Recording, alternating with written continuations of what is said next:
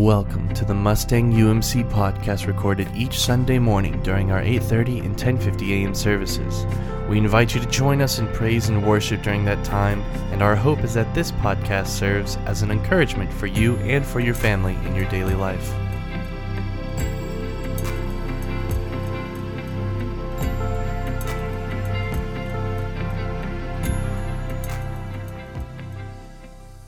So, we do come to the time in our worship service in which we hear God's word, and we invite you to remain standing as a way of honoring God's word. Our scripture today comes from Luke chapter 23, verses 32 through 47. Let's give our attention to the reading of God's holy word. Two others who were criminals were led away to be put to death with him. And when they came to the place that is called the skull, there they crucified him and the criminals, one on his right and one on his left. And Jesus said, Father, forgive them, for they know not what they do. And they cast lots to divide his garments, and the people stood by watching. But the rulers scoffed at him, saying, He saved others, let him save himself. If he is the Christ of God, his chosen one. The soldiers also mocked him, coming up and offering him sour wine and saying, If you are the king of the Jews, save yourself. There was also an inscription over him, This is the king of the Jews. One of the criminals who was hanged railed at him, saying, Are you not the Christ? Save yourself and us. But the others rebuked him, saying, Do not fear God, since you are under the same sentence of condemnation, and we indeed justly. For we are receiving the due reward of our deeds, but this man has done nothing wrong. And he said, Jesus, remember me when you come into your kingdom. And he said to him, Truly I say to you, today you will be with me in paradise. It was now about the sixth hour, and there was darkness over the whole land until the ninth hour, while the sun's light failed, and the curtain of the temple was torn in two. Then Jesus, calling out with a loud voice, said, Father, into your hands I commit my spirit. And having said this, he breathed his last. Now, when the centurion saw what had taken place, he praised God, saying, Certainly this man was innocent. This is the word of God for the people of God. Thanks be to God. Amen. You all may be seated. Let us pray. And so, Lord, we do pray. We pray for your love, your goodness, your faithfulness. Would you teach us your ways? And Lord, may you use this story, Lord, to show us your grace and your love and your kindness. It's in Jesus' name that we pray. Amen. People do what I say. It's kind of nice being in charge. You tell them to go and they go. You tell them not to go and they stop where they are. I oversee a hundred people. I'm a centurion. That's what that name means, overseeing a hundred soldiers. And so it's nice being in charge. And it's nice being over all these people. Uh, and it's nice being a part of the Roman soldiers. Sometimes there'll be a group, we'll, we'll, all gather together. There'll be 2,000 of us, what we call a legion. And this is really our way of showing anybody who might come against us that it's foolish to come across against the powers that be. You may have heard this idea of the Pax Romana, the, the peace of Rome. And what that really means is that you can have just enough peace as long as you don't mess with us. We can be at peace as long as you don't mess with us. And if you mess with us, then you get the cross. You know, in fact, uh, you know, you might have heard a little bit about crucifixions, but this was just a regular thing that we did. Um, and, you know, it wasn't on a hill far away, but instead, the, the crucifixion was a public demonstration of how powerful we as Roman soldiers are and how powerful Rome is. And so, as a centurion, I deal with crucifixion and death, and I get to mess with the worst of people all the time. Normally, we get murders, we get rapists, we get robbers. Every once in a while, we'll just get troublemakers, people who are, who are stirring up the, the status quo. But we deal with the worst of the worst. And we do it by the manner of crucifixion. I told you a little bit, you know, we don't want to do it on a hill far away. We want to do it where everybody can be seen and everybody can see. We want people to know that if you mess with Rome, this is what happens. Because crucifix, uh, crucifixion exists to humiliate people, to make them suffer, and to spread fear across the land. We, we strip them down so that they're up there and, and everybody can see. We want to humiliate them as much as humanly possible. We want them to suffer. I don't know if you know this about crucifixion. A lot of times people think it's their wounds in their hands or their feet where the nails went in that, that kills them. But, but crucifixion is a, is a tough way to kill people. Because ultimately, you don't die from those wounds. Instead, you suffocate. Because what you have to do is you're hanging there on the cross, is you have to pull your energy up so that you can get a deep breath. And as the day goes along, you become weaker and weaker, and eventually you just can't, and you suffocate, and that's how you die. If we wanted you to die quickly, there's lots of ways to do that. But we want you to suffer, and we want everybody to be afraid. We want people to know that you don't mess with Rome, so you better keep the peace where you are. And so, week after week, this is my job to oversee crucifixions and keep the peace. And so it was another Friday for me. You all might call it a different day, but for me it began as another Friday. Actually, it began the, the night before. We got word that um, we needed to arrest this person named Jesus. I, I had heard a little bit about Jesus, but, but not really much. I don't pay attention to a lot of those things. I have 100 men to lead, I'm pretty busy. And so they go and they say, You need to arrest this man, Jesus. And we say, Okay. And, and there's a, a guy by the name of Judas who we meet. He's one of Jesus's uh, apprentices, one of Jesus's friends. And, and Judas was going to show us which one we needed to arrest. We didn't even know which one Jesus was unless somebody pointed him out to us. There's so many people and so many things just happening all the time. But all of a sudden, we needed to pay attention to this one. And so we, we go with Judas, and he says, The one that I kiss is the one you need to arrest. And so, exactly what he said happened. He went and, and he kissed this man, and some of the soldiers went and arrested him. Now, they, they said that, that one of Jesus' friends got a sword out and cut the ear off one of my soldiers, and, and, and Jesus picked it up and, and put it back on. But that doesn't happen, really, does it? I think somebody's just making up some sort of story. We, we take Jesus and we, we take him to the governor's office, a guy by the name of Pilate. Now, um, I, as, a, as a man who has authority, I, I tell people what to do and they do it, but also I'm a man under authority. And so if the governor says something, then we do what he says. I may not always be the biggest fan of Pilate, but don't tell him I said that, right? And so it, it is that we're just sort of hanging around, and, and I hear some commotion. There's a crowd of people. And, and, and, and it turns out that the Pilate gives the, the Jewish people a, a choice. Now, now, the Jewish people had learned to not cause trouble. Their leaders did a good job of keeping their people under control, and they got to have their festivals and their holidays and all the things they normally would, would do, but they just knew that they weren't going to cause trouble. But apparently, this Jesus guy was a troublemaker. He was called the King of the Jews. Now, we know there is only one king, and it sure isn't that guy we arrested. We know that there is only one king, and it sure the heck isn't him. And so I imagine they wanted to get rid of him because there was peace going on. And maybe this guy was stirring up some trouble. And so it is that um, Pilate gave the, the people a choice. There's this guy named Barabbas. Now, Barabbas was a bad guy. He had done lots of things. He said, I'll set free one of you, one of these guys, Barabbas, a notorious bad guy. For a long time, people known he'd been bad forever. Or Jesus, who you call King of the Jews. Barabbas had never been so popular in his whole life as people said, We want him to be free. So he can steal from you again? So he can rape your wives again? So he can murder somebody again? That's what they wanted. And instead, Jesus was arrested. Now, we do what we do. And, and being um, a, a soldier and being in charge of people, you know, you just kind of got to learn how to live with your weekly and daily life. And so, weekly, we were beating people and we were whipping them, and they said, take it out on Jesus. And so, we gave him the maximum amount of whipping and lashes that was possible.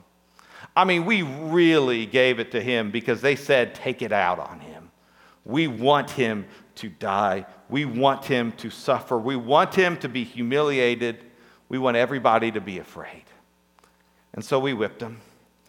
And we, we made a sign of, that we were going to put above the cross that said, King of the Jews, just as a reminder that this is what happens to people who claim, claim to be kings. You die. You die. And also, you know, some of the guys were having some fun. It's kind of a, a sick way to have fun, but, but they took together a, um, they made a crown of thorns. And they put that together because any king has to wear a crown, right? And, and, and they didn't just like sort of lightly place it on his head, but they pushed it on his head.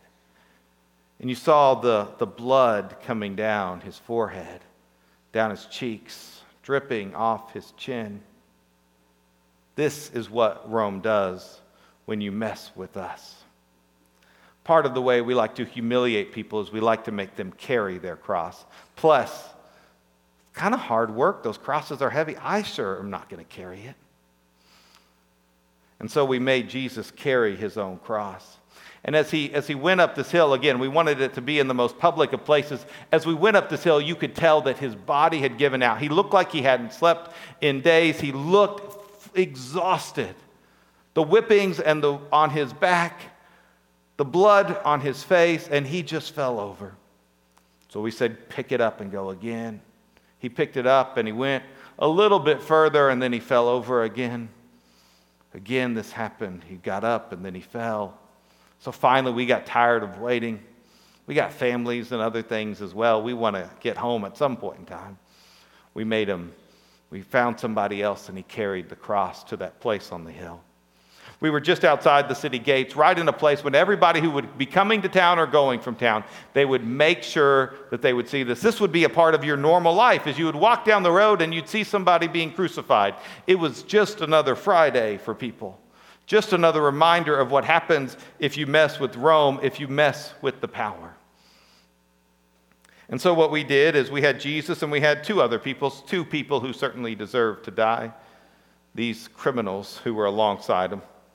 And part of my job was to, was to hammer in the nails in them. Now, when I, when I got to, to Jesus and he was in the center and I, I hammered in the nail on his hands, he squealed. Uh, it's not the best word, but there was just such a shriek of pain that he said. But he looked at me. I tried not to look at people when this happened. But he looked at me with eyes that were softer than I've ever seen before. There was something in his eyes that caught me off guard. I finished with that, and we hung him up on the cross, and our fun had only just begun. I mean, we've got to make the most of it while we're out there. Again, this is just part of our weekly life. And so, what we do is we take their clothes and we play a little dice game to see who, who gets to keep their clothes. And, and we mock them. We want this to be a humiliating death. And so, we, we say things to the people on the criminals You're getting what you have always deserved. We're, we're torturing you as much as we can. We're, looking, we're causing them to experience not only the physical pain, but the emotional pain. We want them to suffer. And in fact, we mocked them. We, we got some sour wine and we were going to offer it to each of them. So I know they're thirsty as the sun pelts down on their head. Let's give them something to drink that isn't going to be good for them at all. Long live the king, am I right? Long live the king. But then Jesus said these words, and I wasn't sure what to do with it. He said, Father, forgive them, for they know not what they do. Now, most of the time, when, when people are dying on a, on a cross, they, they're, they're one of two ways. Either they're really apologetic, thinking that we're going to take them down, which absolutely never happens. They, they say, I'm so sorry for what I did. I, I didn't mean to. I'll, I'll, I'll pay back whatever can happen. But that's one thing. Other people remain their innocence for as long as possible. It's amazing how many people are innocent on death row. And they're saying, I didn't do it. You got the wrong guy. But nobody has ever said, Father, forgive them, for they know not what they do. And I wondered, who, who are they? Are, are they his friend Judas? Is that who didn't know what, what he was doing when he, when he turned Jesus over to us? Is he the they that should be forgiven? Is it his other disciples? I heard he had 12 of them. I don't really see them around. Are they the ones who don't know what they're doing? Maybe it's Pilate who didn't know what he was doing when he said, Crucify him. Or could it have been me? Did I know what I was doing when I nailed, when I put the nails in his arms and in his legs? Is it me? When he said, Father, forgive them, for they know not what they do? Could it be me? I walked around. Crucifixion takes some time. That's part of the design of it. We want to make him suffer. And, and I talked to some people who were around. One of the person told me some of the stories about Jesus, how this man had done miracles, how that there were blind people and that then they could see, that there were deaf people and they could hear. A story um, about a, a person who had been paralyzed for a long, long time and, and Jesus said, Get up and take up your mat and walk, and he did. And are those just stories? Or did it happen? There's even a story about he raised somebody from the dead, but that doesn't happen, does it? I looked over and I, I saw his, what I assume was his mom and some of her friends. Again, we're used to the tears at crucifixion. There's always a few people typically who are crying that somebody is dying. Even the worst of the people, their moms still love them. And here's they are, they're crying and they're sad. I looked up at Jesus. His body oozed blood, but his spirit oozed something different. Something, only word I have for it is grace. What is it about that man. The criminals talked, they went back and forth. One of them, and you would expect this, said, Hey, if you really are who they say you are, like save yourself and then save us as well. If you are the one who people said Hosanna to, Hosanna means Lord save us. Apparently, that's what they were saying earlier in the week Lord save us, Lord save us. Well, why don't you save yourself and why don't you save us? But the other criminal said, Do you not realize that this man is different? He's unlike us. We may deserve this, but he certainly doesn't. And then Jesus said these words Today you will be with me in paradise.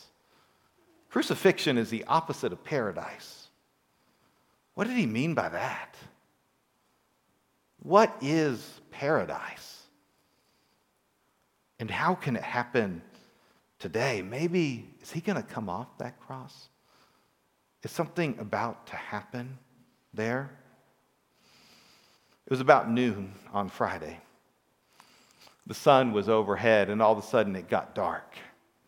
Now, I'm not talking just a little darkness, I'm talking about a deep, eerie darkness. The kind of darkness in which it just stops you in your tracks. All of us soldiers, we got ready because we didn't know what was happening, but it doesn't get dark at 12 o'clock. And so we were on alert wondering what was going to happen. For a few hours, we did this. Now, one of the things, as I mentioned about the death of, of, crucifixion, is, is they use their legs to kind of get up so that they can breathe. And so sometimes what we will do is we'll break their legs because we're ready to go home faster. We're ready for them to, to, to get ready and die. And so we'll break their legs. And so we were getting closer to that point. But about three o'clock, all of a sudden, we hear these words Into your hands I commit my spirit. And with that, like I had seen dozens of times before, somebody took their last breath and their body just slumped. And that's what happened with Jesus. His body just slumped and the earth quaked. Now that gets you worried a little bit. What is going on? It surely didn't feel peaceful at that moment, or it shouldn't have. But I experienced something I never expected, which I experienced peace. And it just so happened, and I just sort of blurted it out. I didn't even mean to. It just happened. I said, Surely this man was innocent. Like, I, I, didn't even realize I was saying it until it was already out. And all of a sudden, I believed. He wasn't guilty, he was true. It was true. And I believed those stories. I don't know why and how I believed it, but I did that blind people could see, that deaf people could hear.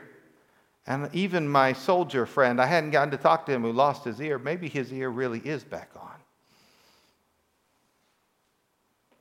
And I experienced peace. We talked about the Pax Romana, the peace of Rome, which really was a peace that says, don't mess with anything and you guys can do your thing, but don't really mess with us. It wasn't true peace, but I experienced a lightness in the darkness. I experienced something unusual in a time of fear. I should have been afraid. It was dark in the middle of the day. The earth had quaked. Something had just happened. But something had happened in me.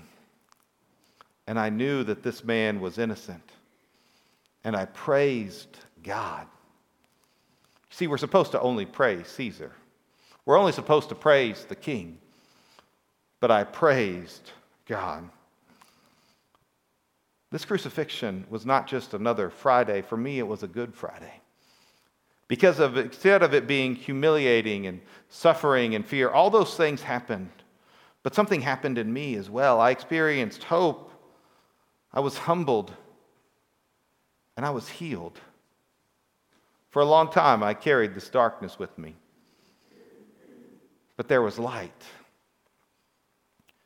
We got word that the Roman officials and the Jewish leaders were afraid that somebody would try to steal this dead body, and it was dead.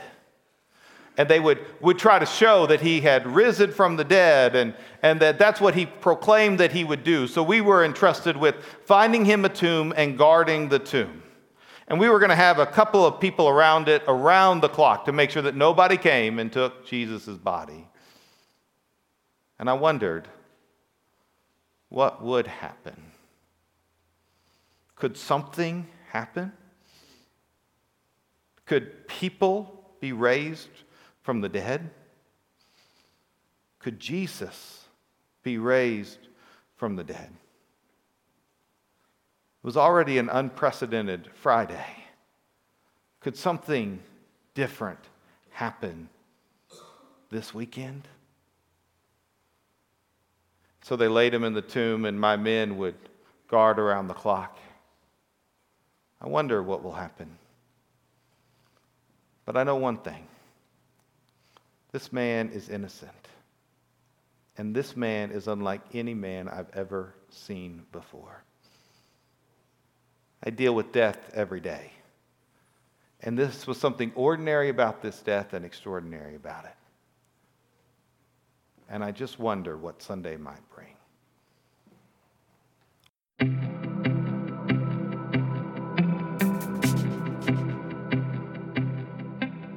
Thank you for listening to the Mustang UMC podcast. Once again, our services are at 8:30 and 10:50 a.m. every Sunday morning and we would love to see you there.